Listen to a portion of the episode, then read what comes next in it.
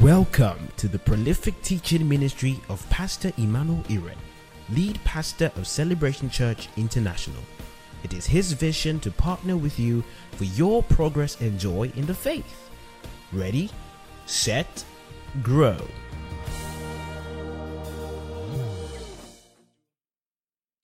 We're going to go through the Word of God.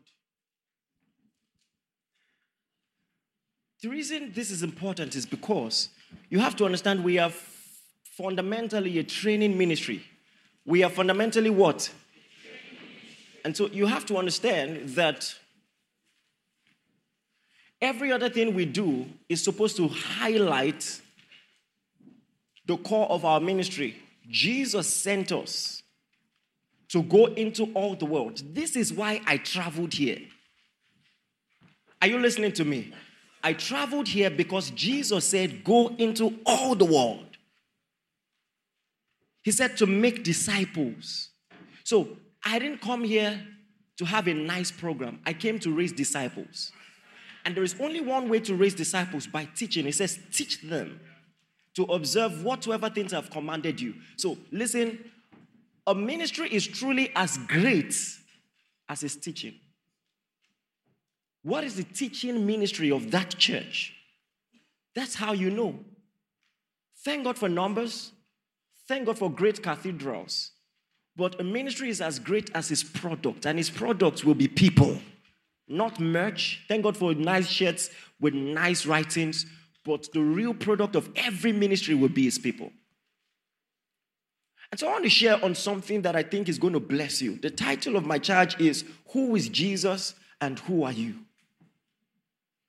Who is Jesus and who are you? And you will see the correlation very quickly from this text, Matthew chapter 16, from verse 13. Matthew chapter 16, from verse 13. When Jesus came into the coast of Caesarea Philippi, he asked his disciples, saying, Who do men say that I, the Son of Man, am?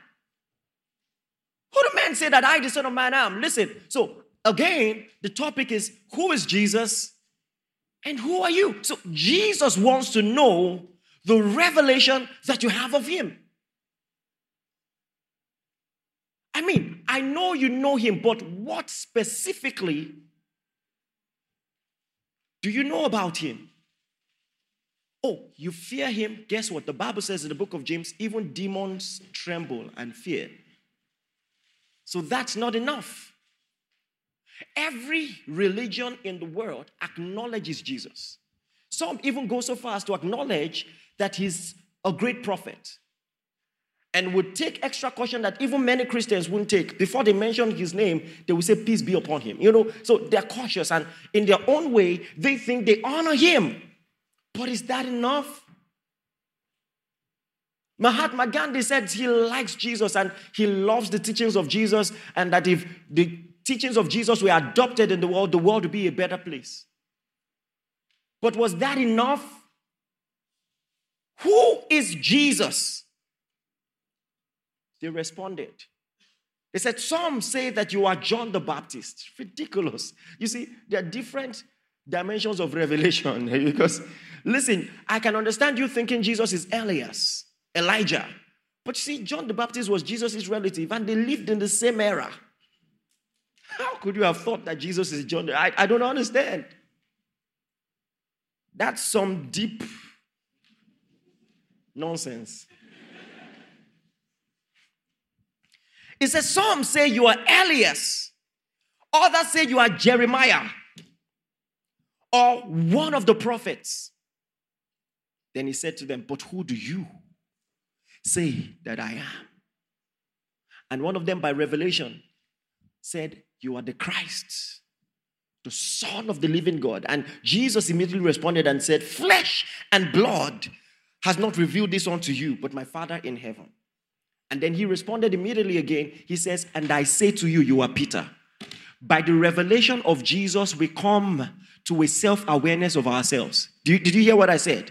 Immediately, Jesus was identified by revelation by Peter. Peter came to a new dimension of self awareness. The moment Peter was able to identify and say, You are the Christ, the Son of the living God. Jesus then said, I say to you, you are Peter. Are you aware that this is the testimony of all of us? There is a level of self awareness, a level of discovery of purpose that you will not touch until you know the Lord. Until you come to know Jesus, you will never truly know yourself. The moment he said, I know that you are the Christ, the Son of the living God, Jesus then said, And you are Peter. There is an identity you will only find in God. Oh my God, this is simple and powerful.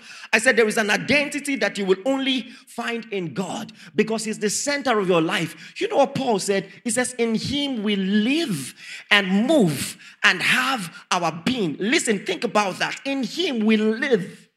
He is my expression, He's my identity, He's my life. You know, He said to the church at Colossae, He says, When Christ, who is your life, appears, He's your life. You know, when I try to cast my mind back, it's hard to remember anything significant before I got filled with the Spirit. It was almost literally like when I encountered God and His Spirit, I started to live. I, I mean, I cannot remember it. I mean, except if I try, my first memory is conversion. And I have a great memory. I can tell you things that happened, you know, in my childhood, and you know, I have an extraordinary gift in that regard. For some reason, my memory, the memory of my childhood is just etched. I can tell you almost hour by hour everything that happened on my fifth birthday. is is weird, but verifiable. The people who gave me gifts and the people who did not. it's not beef. It's not beef, you know. Where I slept the night before. I remember. Everything. One young man who was trying to impress my auntie was trying to ask her out. So I was on my own, five year old boy. He promised me a gift. Now, I, have forgiven him, but I remember him very well.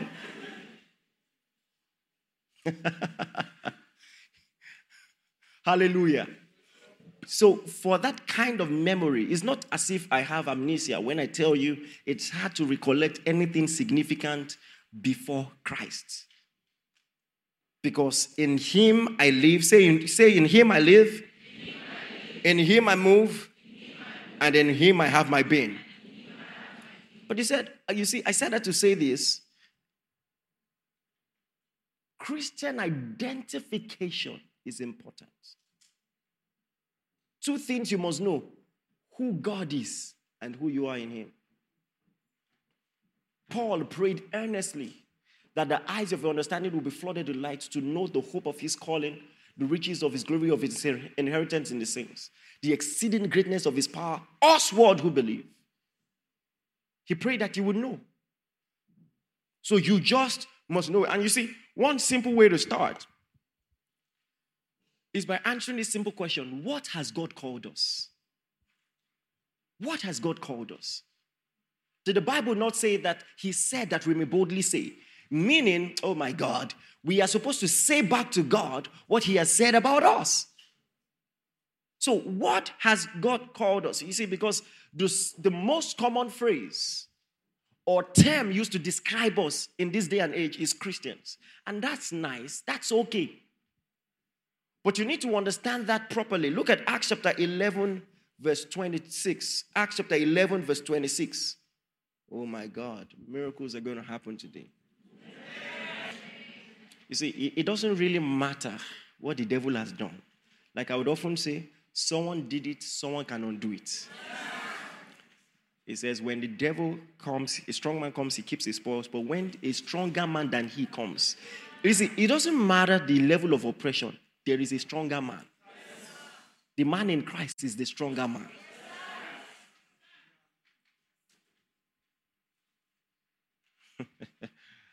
I think it was in 2012. A lady came to our church, and you know, some people are so overwhelmed by their challenges, they no longer even tell pastors. So her friend came to me and said, You need to pray for my friend. She has this and this and this challenge.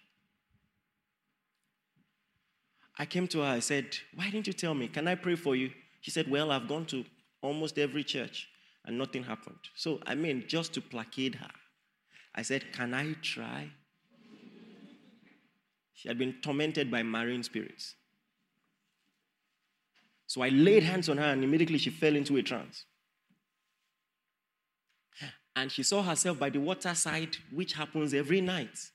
But this time around, her friends were in a canoe paddling away very fast and saying, Go away, leave us alone, go away. they were running away. And so she happened, opened her eyes and said, So what happened? Hallelujah. Don't you understand? He has given us a name above every name. The Bible says, At the name of Jesus, every name will bow. It's not just in people today. We will say some things that will shake this city. We will say some things that will make satanic activities difficult for the devil. You know, Jesus said, I saw Satan fall like lightning. Just by his presence and ministry, Satan fell in the city. Oh my God. We'll keep Satan under his feet, under our feet where he belongs. Amen. In the name of Jesus. So listen, look at Acts chapter 11, verse 26. The last part of it says, and the disciples were called Christians first in Antioch. Listen, you have to understand, I have mixed feelings about the terminology Christian, and I will explain it to you. A lot of people don't know that historically, the word Christian was actually a derogatory term. It was a derogatory term used by unbelievers to mock us. It was a derogatory term. It wasn't a compliment.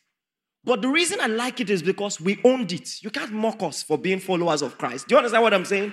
You can't mock us. So we slapped the label on our forehead. Yes, we are Christians. We follow him and we're not ashamed. But listen, you have to understand that the terminology was not a revelation, it was an observation. That these ones follow Christ. So they are Christians, followers of Christ. It was not a revelation. This is what the people in Antioch called us. That's not what God called us. God never called you Christian. God called you in Christ. There is a difference. Listen, this is what people try to explain with the doctrine of baptism. That when Christ died, you were immersed in Christ, and so you died. And when Christ was buried, you were buried. And when Christ was raised, you were raised. That's why the Bible says, Blessed be the God and Father of our Lord Jesus Christ, who has blessed us with all spiritual blessings in heavenly places in Christ. That's why his resurrection benefited you because you are in Christ. Do you understand what I'm saying? So you are deeper than just a follower, you are in Christ. Because the name Christian describes a lifestyle. We behave like Christ. Listen, Christianity is more than behavioral modification. Listen, there is a difference between a lifestyle and a life.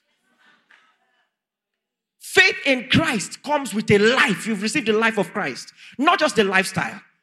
Even though the life produces a lifestyle, you have received the life of Christ. That's deeper. And if you don't understand this, it will birth a lot of confusion because if you reduce Christianity to behavior, that's why they will say there are many ways to God. Because you teach morality. All other religions do it too. They teach how to be nice. They teach, so they think that because they are also nice, we all have the same way. Meanwhile, Christianity can be total opposite of that. That an angel appears to Cornelius, who was a pious man, who gave alms. You couldn't fault him when it came to behavior, but he still needed to be saved. Because salvation is the total opposite. The salvation tells you that your works will never be enough. Not of works, lest any man should boast. So you see, the emphasis is not the behavior, the emphasis is the life, even if the life produces a behavior. It is not mere semantics. You must understand this. It, it, it's, it's a life. And you see, so what are the terminologies that were used for us? So many other things were used to describe us. We're called people of the way. We are called sheep. We are called ambassadors. We are told to fight like soldiers, run like athletes. So many things were dis- used to describe us.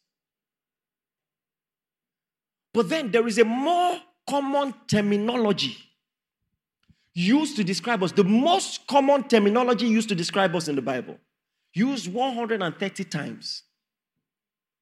But yet, almost nobody uses it today.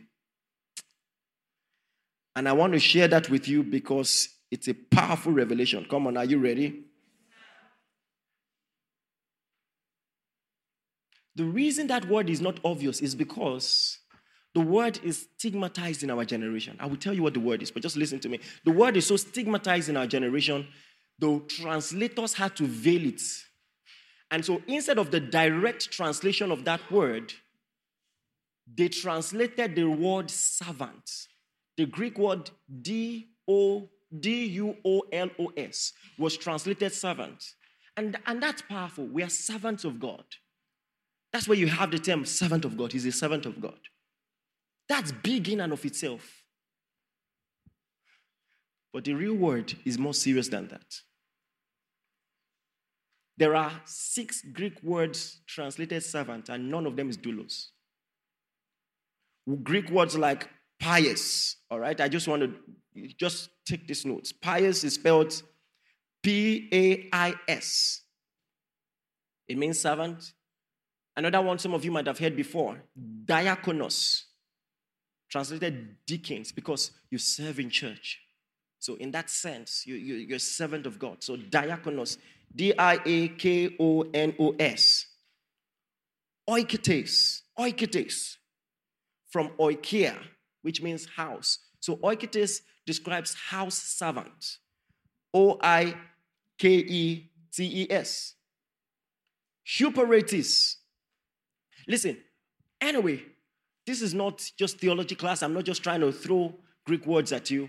All I'm saying is there are six Greek words, not just in the Bible, but in Greek language, used to describe servant, and doulos is not one of them. Please, are you with me? Yet, doulos was translated servants. And you see that, listen, almost every prominent minister of the gospel in the New Testament was called doulos. Paul introduced himself as the bond servant of Christ. Romans chapter 1, verse 1. In fact, the terminology bond servant should give you an, ex- an, an expose on what that term really means. What does bond mean? All right, I'm coming to that. In Philippians 1 1, he used the terminology for both himself and Timothy, bond servants. In Titus chapter 1, he used the terminology for himself again and for Titus as well. He used the term, terminology, it was used for Jude, it was used for Epaphras, doulos. What does doulos mean? Doulos means slave. Are you listening to me? Doulos means slave. You were called slave of Christ more than you were called Christian in the Bible. so now, the reason the translators did not translate it that way is because the terminology slave has been stigmatized. Even though it means different, the contexts are different. When God calls you slave, it is not the same thing that comes to mind when you think of modern day slavery. But because the translators wanted to avoid that quagmire in a sensitive generation where people are rightly having a revolution against slavery and they're being introduced to Christianity and they now say slave. So the translators played the fast one. They didn't lie, they used synonyms that don't just paint the picture as perfectly. And so they used bond servants. Body does not mean bond servants. And just in case some people are asking, let me first and foremost differentiate Bible slavery from modern day slavery. The first thing you need to know is this number one, some people, their go to argument is that some so called Christians were part of the slave trade movement. And let me say this the Bible and the Word of God is so objective that it doesn't matter how many people are misbehaving, the word of God tells us what is true. So it doesn't matter who labels themselves Christian, if they act in a certain way, we can tell that they were not acting Christ like. Do you understand what I'm saying? That's not the, the conviction of the Bible. They are bad examples. And every great movement has bad examples. So you don't judge Christianity by that. All the so called Christians who had any part in slavery were wrong. Let God be true and all men liars. Say loud, amen. amen. And by the way, the part that a lot of people leave out conveniently is that most of the famous abolitionists who fought against slavery were Christians. Not only were they Christians, they fought against slavery because from the revelation of the word of God, they believed in the quality of all men, that all mankind are created in the image of God, imago Dei. And it was from that revelation that they fought against slavery. But a lot of people forget that.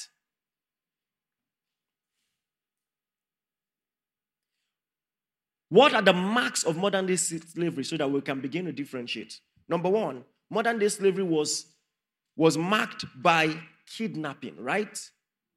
Kidnapping. So they come into a country and they kidnap. By the way, they came into countries, they kidnapped the strongest and smartest. So if your dad was left behind, I'm just playing, I'm just playing. I'm just playing. I'm just playing. I'm just playing. No, I'm, I'm giving you the response. Next time they ask you, why are you not doing well in school? I'm playing, I'm playing. I'm playing. Anyway, I'm joking. You can tell when I'm joking, right? I hope you can. Number one, it involved kidnapping. Number two, it was based on racial discrimination. It's, you know, it's especially important. I'm teaching this in the United Kingdom. We have history. It was based on racial discrimination. Number two, you see it in all the movies. The women could, could be raped. That's number three, right? Number four, slaves were held in shackles and overworked. And number five, slaves were treated like they were less than human. Number six, slaves who tried to escape were killed. Kunta kinte, right? But now, let's quickly look into the Bible. What did the Bible say about kidnapping? Look at Exodus chapter 21, verse 6. 16, I beg your pardon. 21, verse 16. 16.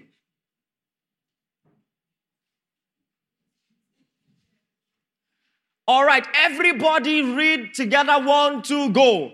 He who kidnaps a man and sells him, or if he is found in his hand, he shall be put to death.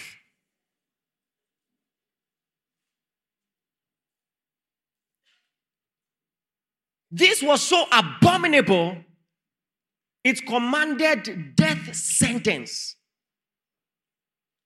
If you kidnap a human being and sell, or even if you're just the middleman and they catch the person with you, death. Listen, the Bible was firm against this. Come on, are you with me? Eh, so that's something you must bear in mind. So even a transporter will be in trouble. So serious. A transporter will be in trouble. If you employed a slave that was kidnapped, he will be killed. Just employing. You didn't do it, but you employ. What does the Bible say about racial discrimination? Look at Leviticus chapter 19, verse 33 and 34. Leviticus 19, 33 and 34. He says, And if a stranger dwells with you in your land, you shall not mistreat him. Everybody read this together. One, two, go.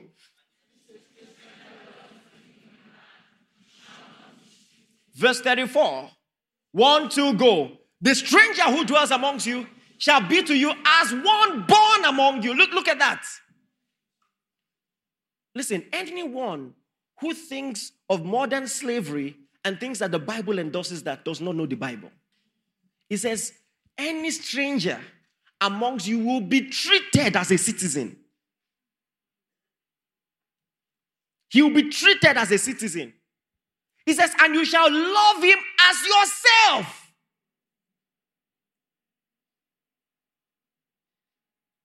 You shall love him as yourself, for you were strangers in the land of Egypt. Oh my God. He says, Listen, I punished Egypt for treating you like that. Make sure you don't do the same. This is personal to God. The same way I punished the Egyptians for treating you that way, ensure you never treat a stranger that same way. He says, Remember, you were strangers in Egypt.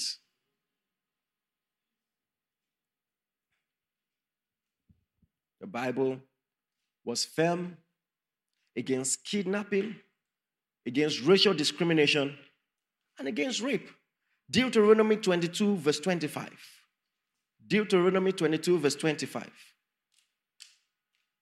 He says, But if in the open country a man meets a young woman who is betrothed, and the man seizes her and lies with her, he says, The man who lay with her shall die death sentence under the law. Under any guise, whether the woman was bond or free, if you rape her, you will be killed under the law of Moses. Come on, are you with me? It attracted death penalty. So the question now is what then did the Bible call slavery? If the Bible doesn't support racial discrimination, the Bible doesn't support kidnapping, the Bible doesn't support rape, how then were they slaves in the Bible? Very simple. And listen, I am not saying, listen, by the way, oh my God, the ultimate response to this is that even Jesus corrected some things in the law. Do you understand? Jesus came and said, You have heard that it has been said, but I say unto you. So Jesus is the perfect image of God, right? Uh-huh. So um, Moses was a man of God, but, but a man. But even under the law, you, you, you can see some sense. I'm not saying these things should be practiced today, and all these things are subjective, but think about it. When you owed money in the Bible days, and you couldn't pay back, you became a debt slave. Do you understand that? And if you owe money today, you, you are thrown in prison. And then the, the, the state will begin to feed you. so it, it's, it can be argued which one you prefer. And in some shape or form, it is still being practiced today. If you go to a restaurant, you eat and you don't pay, back home, you'll be introduced to servitude. and, and that's what slavery was servitude. You will wash plate until your money has been paid. until the owner of the restaurant sees the travail of your soul and is satisfied. Another thing that can make a person a slave is stealing, was stealing. So the Bible tells us in Exodus chapter 22, from verse 1 to 3, it says, If a man steals an ox or a sheep, he shall repay five oxen for an ox. If he has nothing, then he shall be sold for his theft. Sold for his theft. So this, this, was, this, was, this was the order of the day. Now, another thing that could cause slavery was poverty. So a poor person could surrender himself, volunteer himself.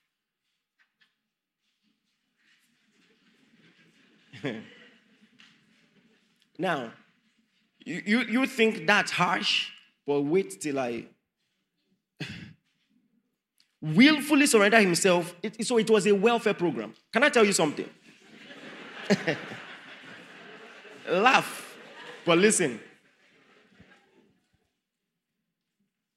What I'm about to say is controversial, but all of you can relate to it in some shape or form. One of the low key, most helpful things that has happened in Nigeria, and it's sensitive, it has its abuses, but it has been very helpful, is this concept of house girl and house boy, Where you bring in something to someone to your house, in exchange for training them, they do some house chores for you. Many people have gained exposure, have had a fairer chance at life because of that. Some of you know what I'm saying.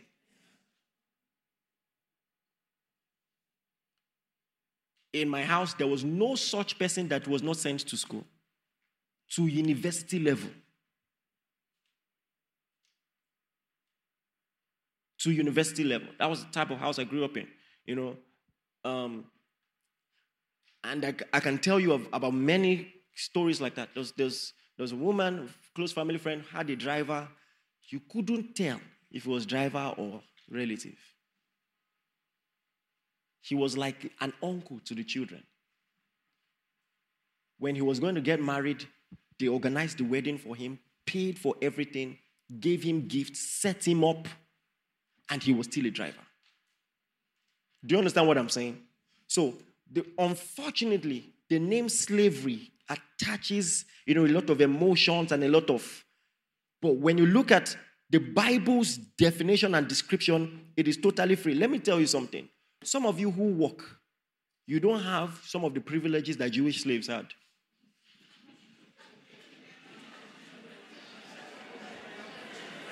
Can I prove it to you? Can I prove it to you?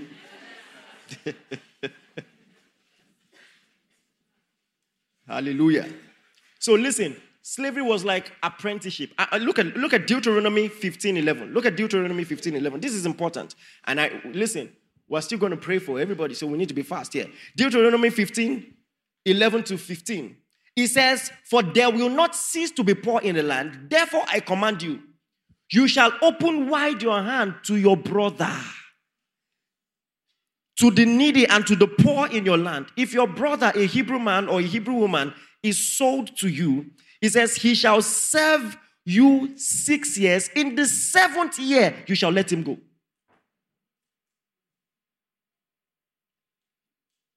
So it was an apprenticeship, not more than seven years. Seven years, seven years, you shall let him go. And when you let him go free from you, he shall not go empty handed.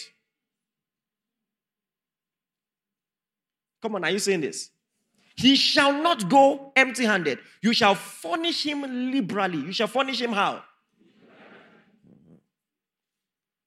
So this is this is akin to what the Igbos do, where we come from. You, you do an apprenticeship and you gain freedom, right? That's what it, that was what was called slavery here. You shall furnish him liberally out of your flock, out of your threshing floor, and out of your winepress. It says, As the Lord your God has blessed you, you shall give him. You shall remember that you were a slave in the land of Egypt, and the Lord redeemed you. Therefore, I command you this this day. So it was a command. Because I saved you from Egypt when you were a slave, you must treat slaves well. Let them go with plenty. Bible slaves had rights. I mean, a modern slavery rights. Slaves in those days had one day off every week. Some of you can't boast of that. Um, uh, ah, is it not true? Some of you can't boast of that. Exodus 23, verse 12. Six days you shall walk, but on the seventh day you shall rest. He says that your ox, your donkey, and the son of the servant woman and the alien may be refreshed. Don't kill them because they are working for you. Let them be refreshed. Come on, are you seeing this? Apart from once a week, they had special holidays. Oh, yes. Leviticus 23 26 to 28. Now, on the 10th day of the seventh month is the day of atonement. It shall be to you a time of holy convocation, and you shall afflict yourself and present a food offering to the Lord. And you shall do not any work on that day, for it is the day of atonement. And it it it it applied to slaves as well. Look at Deuteronomy chapter 10, from verse 17 to 19.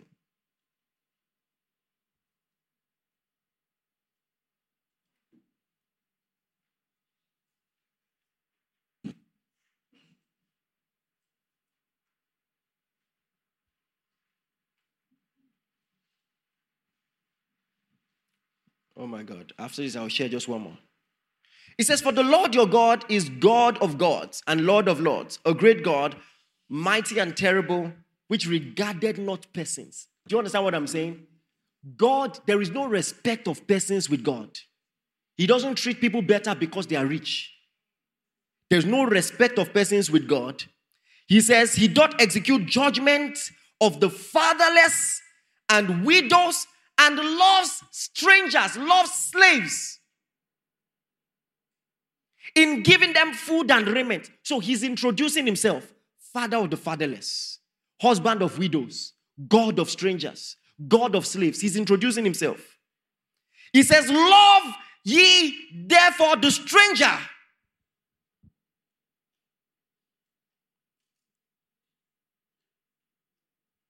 Colossians 4 1. Masters, give your servants that which is just and equal. Imagine equality. What is just and equal, knowing that you have a master in heaven. Meaning God is watching. Come on, are you getting this?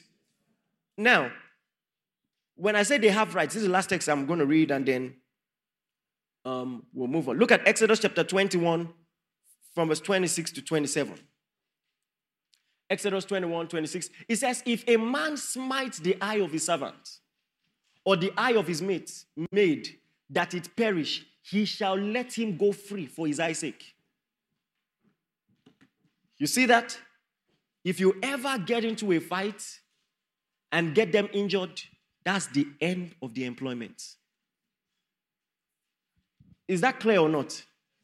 So, I mean, how is this anywhere close to modern day slavery if you cannot beat them? You can't injure them. So when you see slavery in the Bible and you think Kunta Kinte, you're very wrong. If you smite them and you injure them, the money is gone. The employment is gone. The investment is gone. Look at verse 20.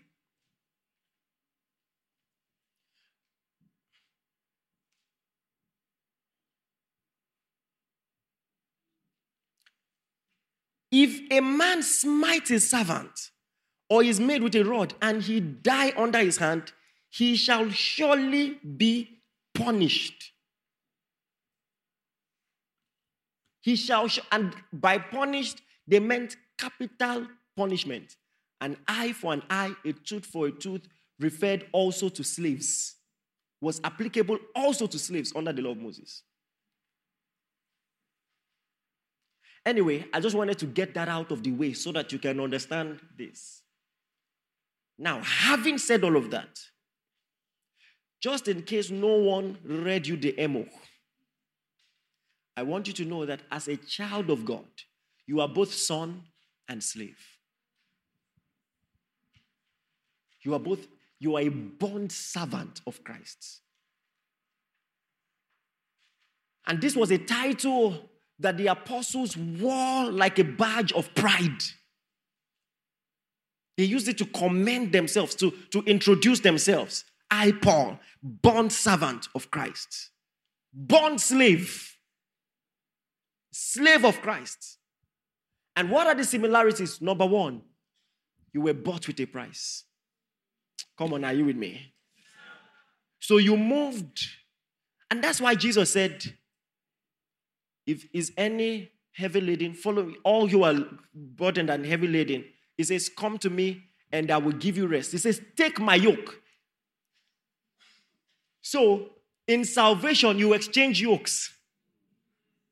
But the difference is, he said, My yoke is easy and my burden is light. So, there is a delightful servitude. Oh, my God. Delightful servitude.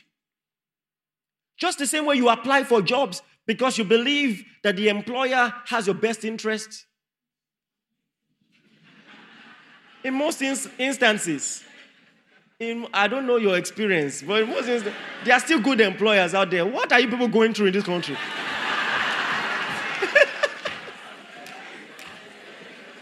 Everyone say, hmm? You're going through a lot. Well, why are you here?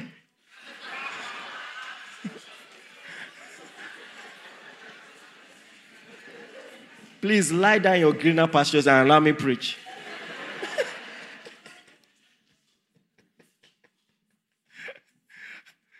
Hallelujah. But you were bought with a price.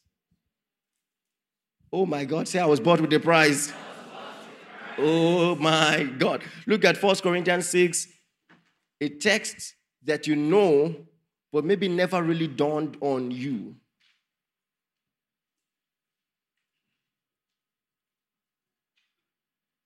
First Corinthians 6, verse 19. What? Know ye not that your body is the temple of the Holy Ghost which is in you, which you have of God, and that you are not your own? Oh my God. You are not your own. Say, I am not my own. My own. Oh my God. You see, a lot of Christians don't know this. When, when, when, when you don't know this, we'll raise irresponsible Christians. Even in your prayer, you tell God what you want to do. You, you don't understand consecration. It's, you are not your own. You cannot just stand up, do what you want. You must always ask. You are not your own. You see, in elementary Christianity, you just you are just told that Jesus died for you and you feel special, and you are. The door.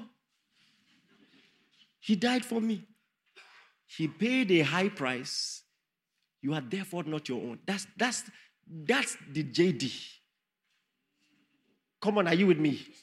So the next verse says, You were bought with a price. Therefore, oh my God, meaning as a result of the price that was paid, this is how you must live your life. It says, therefore, glorify God in your mortal body and in your spirit, which are God's, meaning God owns your body and your spirits, which are God's, both of them. Come on, are you with me? You belong to God. Now you exist for Him. The second thing you must know about being a slave of God is that your ultimate goal has become to please God. Look at Galatians chapter 1, verse 10. And this doesn't apply to ministers of the gospel alone, it applies to everyone. Galatians 1:10. It says, For do I now persuade men or God? I mean, so some of you, the way you react when some people don't like you, you, you don't get it. You see, that's what I was trying to explain to someone. You know, immediately after this, the afternoon session, someone came to me because I told you yesterday, it doesn't matter the country you are in, God's laws remains God's laws. It doesn't matter how cohabitation is, how popular it is. Eh, that's not the law of God. Simple. And someone came to me and said, So, how do you now tell your friends that not, without not seeming religious? And I'm like, no, no, no, no, no. Don't laugh at the question. It's an important question. It's an important question. But amongst everything I have to say about that, he says, Do I seek to please men? He says, If I yet pleased men, I should not be a slave of Christ. You, you don't understand. That's why I, am telling you the word Christian, you, you, you don't get gravity. You don't get the gravity. You don't, you think a slave will care what another master thinks? Are you getting it now? Master said this. Now you're getting a better understanding when the Bible calls Jesus Lord. He's Lord. Meaning his rules are not subject to negotiation. Come on, are you with me? And here is here is something I can tell you. Oh my God, God can be trusted. He loves you more than you can ever love yourself. He does. He does. He loves you more than you can ever love yourself.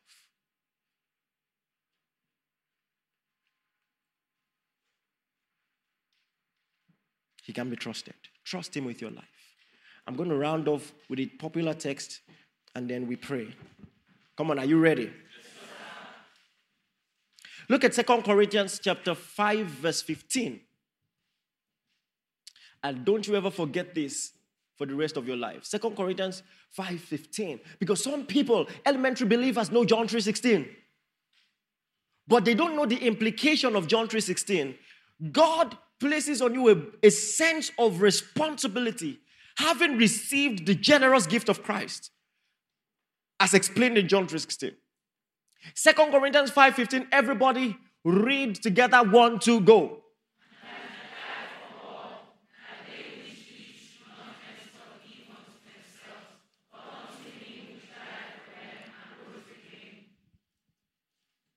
Maybe all your Christian journey, you were just told he died for you. And you thought that was sweet, romantic. You know, some people call God pet names, sweet names. Well, I don't have so much of a problem with that. Emphasis on so much. but listen, the sacrifice bestows on you a responsibility and that he died for all, that they which live should not henceforth. I like to put it this way every true Christian has experienced a henceforth moment, a definite time in your life where you came to the realization you can no longer live for yourself. I was bought with a price, therefore, I must glorify God with my mortal body. Listen, you know, one of the first things God said to me when I started hearing him, he says, Children are the responsibility of the kingdom, but sons are responsible for the kingdom. Meaning, when you're growing up in a house as a toddler, you wake up in the morning, your parents are the ones who are concerned about bathing you, feeding you. You don't have to think about all those things, they do it for you.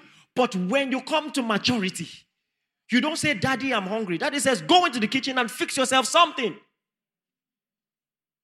As a toddler, you make a spill you play with toys, you litter it all over the place, and mommy will come patiently and clean it up.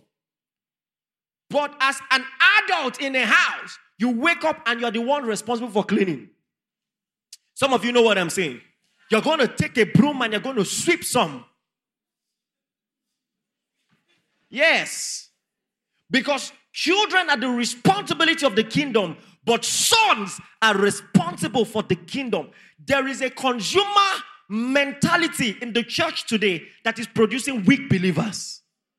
Coming to church only focused on what God can do for you. You've never asked yourself one day, how can I contribute?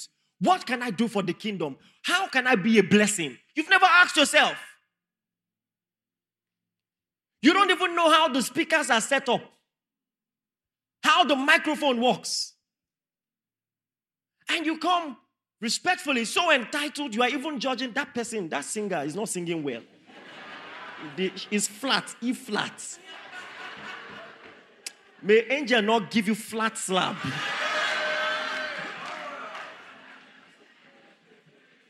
it's not angels that set up.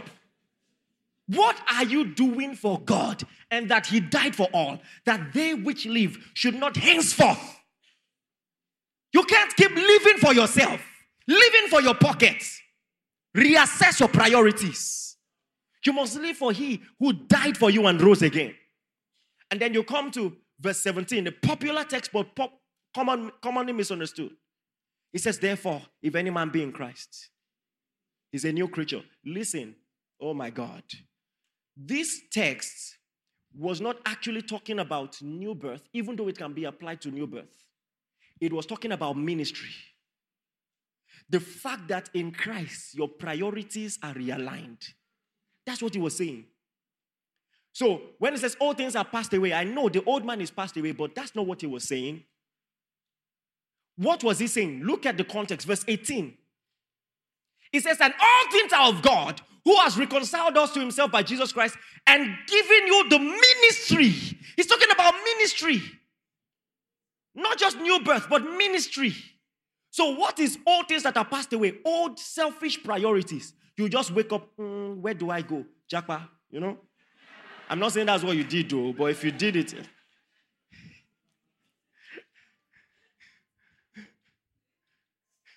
Do you understand what I'm saying? There are some statements you, you cannot make anymore.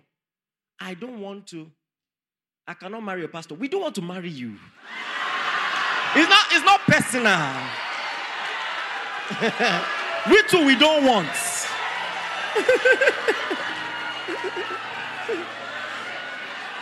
we too.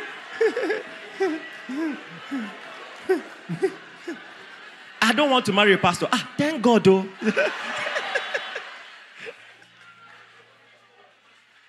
So listen, I'm saying respectfully, your priority is now what does God want?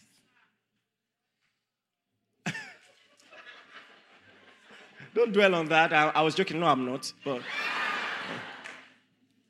what does God want? What does God want to do with my life? All things. He says, all things are of God who reconciled us to himself by Jesus Christ and has given to us the ministry of reconciliation. Listen, when God expl- helped me understand this years ago, it shook the core recesses of my being. And listen to me. He's telling you that you are as responsible for the salvation agenda as Christ was. It says, God was in Christ providing reconciliation. Now, God is in you announcing reconciliation. His job was to provide it by redemption. Your job is to announce it by evangelism. Jesus did it. You must tell it. I take it again. Jesus did it. You must tell it. So listen, ministry is no longer the prerogative of some people who are extra zealous who just love God more than the average person, eh, eh, you are either living for God or you are in disobedience because you are a slave. You, you don't, what I'm telling you is not an option, it's not a choice. If you're not doing it, you are in disobedience. Listen, this is the part of the package. Oh my God. The next verse says, To wit that God was in Christ, reconciling the world unto himself, not imputing their trespasses unto them, and has committed to us the word of reconciliation. So God started it in Christ, reconciling the world, not imputing their trespasses. And then now he has committed to us. So, meaning we continue where Christ stopped. Do you understand what I'm saying? He has committed to us the word of reconciliation. He committed to, the, to Christ the provision of reconciliation. He has given to you the message. This message, is, you have a job. Never again say you don't know your purpose in life. I just told you. This is your purpose. This is why you are alive. If you are still doubting, Paul simplified it. For me, to live is Christ. He didn't even say the purpose for my life. That is too long. As far to live, Christ. To die, gain. Come on, are you with me? He says, Hi. In verse 20, oh, this is so powerful. He says, Now then, meaning in view of all these things, this is, this is our conviction, having understood all that was previously explained. Now then, we are what? Ambassadors for Christ. I am just a courier, an extension of Christ's ministry on the earth. Meaning, if Christ was on the earth, his priority would be my priority. I am an ambassador for Christ as though God did not beseech you by us. We pray you in Christ's stead. Now we have the privilege to stand where Christ stood. We pray you in Christ's stead be reconciled to God. Listen, my entire life and ministry is a prayer. Beseeching men be reconciled to God. That's the ministry of my life. And in some way, shape, or form, you must be contributing to this agenda. Not everyone will hold a mic to sing or to preach, but you, you must be able to tell unequivocally what you are doing for God. And listen, giving generously is a first step, but it's not enough. What do you do for God? You can answer that question what do you do for yourself? What do you do for God? How are you contributing? If they remove your contribution from the body of Christ, what will shake?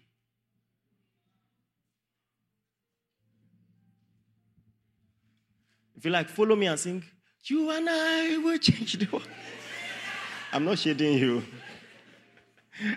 but as you sing it, make sure you live it. You, indeed, you can change the world for Jesus. There are things you can do. And if it is in your heart, God will give you the ideas. Start thinking, how can I advance the cause? Now, you are in this church, you are in the UK. God's word is clear. It, what God is said to do in the UK is visible to the blind, audible to the deaf. This church is not yet two years old. This is, this is a move of God. There's no other way to explain it. The fact that this is my first time here and such a move is happening. So now the question you must ask yourself is how then can I contribute? So it is not an option. I'm a slave of Christ. Christ is doing something. I must be a part of it. I must be a part of it. Gone are the days, you know, some people, you know, their definition of piety is they say, Come and help us do something. You think it's humble for you to excuse yourself and be crying, No, I cannot do it. What, what do you mean? What do you mean? That's false humility. Stop that. Stop that already. To whom much is given, much is required. If they think you can do something in a church, they, they are begging you. We think you can do this. Volunteer yourself, make yourself available. Please, are you with me? Volunteer, make yourself available for God. Do your best. Listen, God cares about every aspect of your life. We don't want vagabonds. I'm sorry to say, you get what I'm saying? Like, do well in your career. I, I like to pastor people who are balanced. You know, something, some, our current CEO reminded me of something, and it changed my life. You know, when she joined our church, she was so blessed by the teachings. So, and um, I think this was about 2013 or 14. She said, I want to quit my job. I want to come and work. I said, Ma.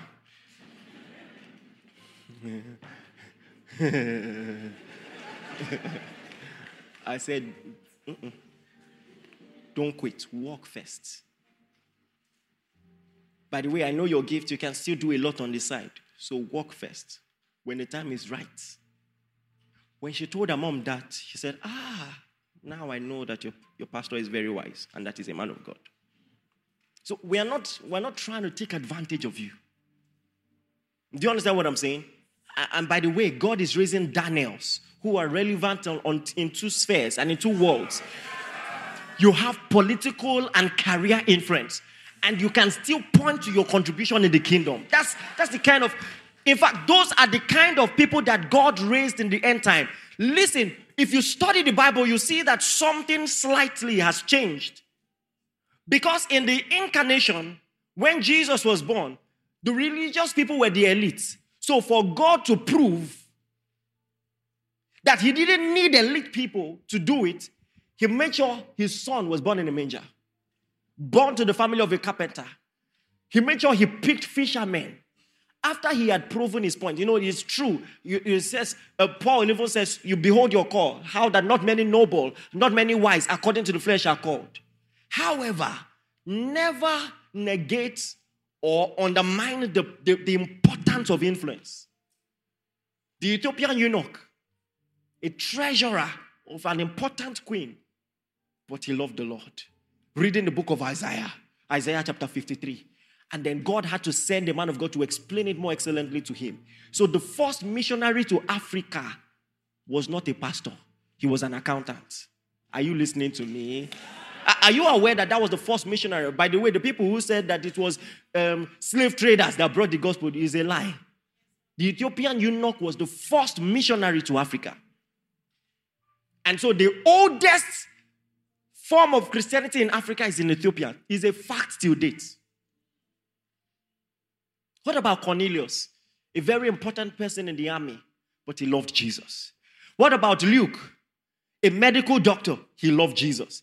So, as he's doing his medical research, he was also researching about the earthly ministry of Jesus, and he could write the book of Luke. He said, having had perfect understanding of all things. So, you can make sure that the only thing you understand is not amoeba. You can understand Christ, you can help the church. And in fact, your influence can benefit the church. Because when Jesus is hanging on the cross, none of the disciples, as loyal as they are, have the influence to bring him down. It was a man named Joseph of Arimathea, a man of influence. Come on, are you with me? He was able to use his influence. Now, that simple contribution did a lot. Because based on Jesus' earthly economic strength, he would have been buried, you know, like a poor man. They would just dig the floor and throw him there. And it would have been very difficult to prove that he rose again. They say, ah, you forgot where you buried him. That's what they would have said. But the fact that it was a tomb, buried in the tomb of the rich, it was easy to say, we put him here. The stone rolled away. He's not there anymore.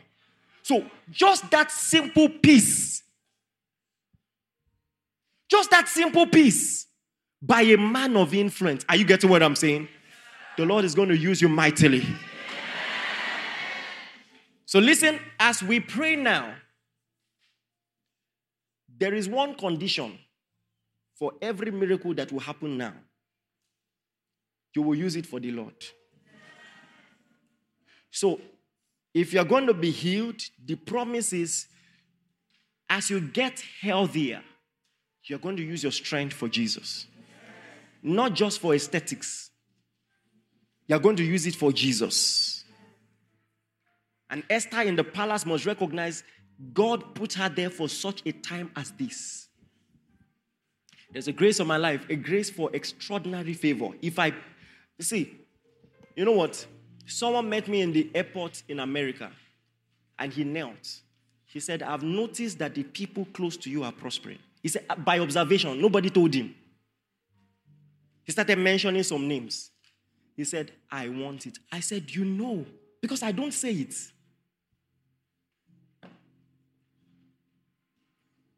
I want to say with all sense of humility if I call you blessed, you are blessed.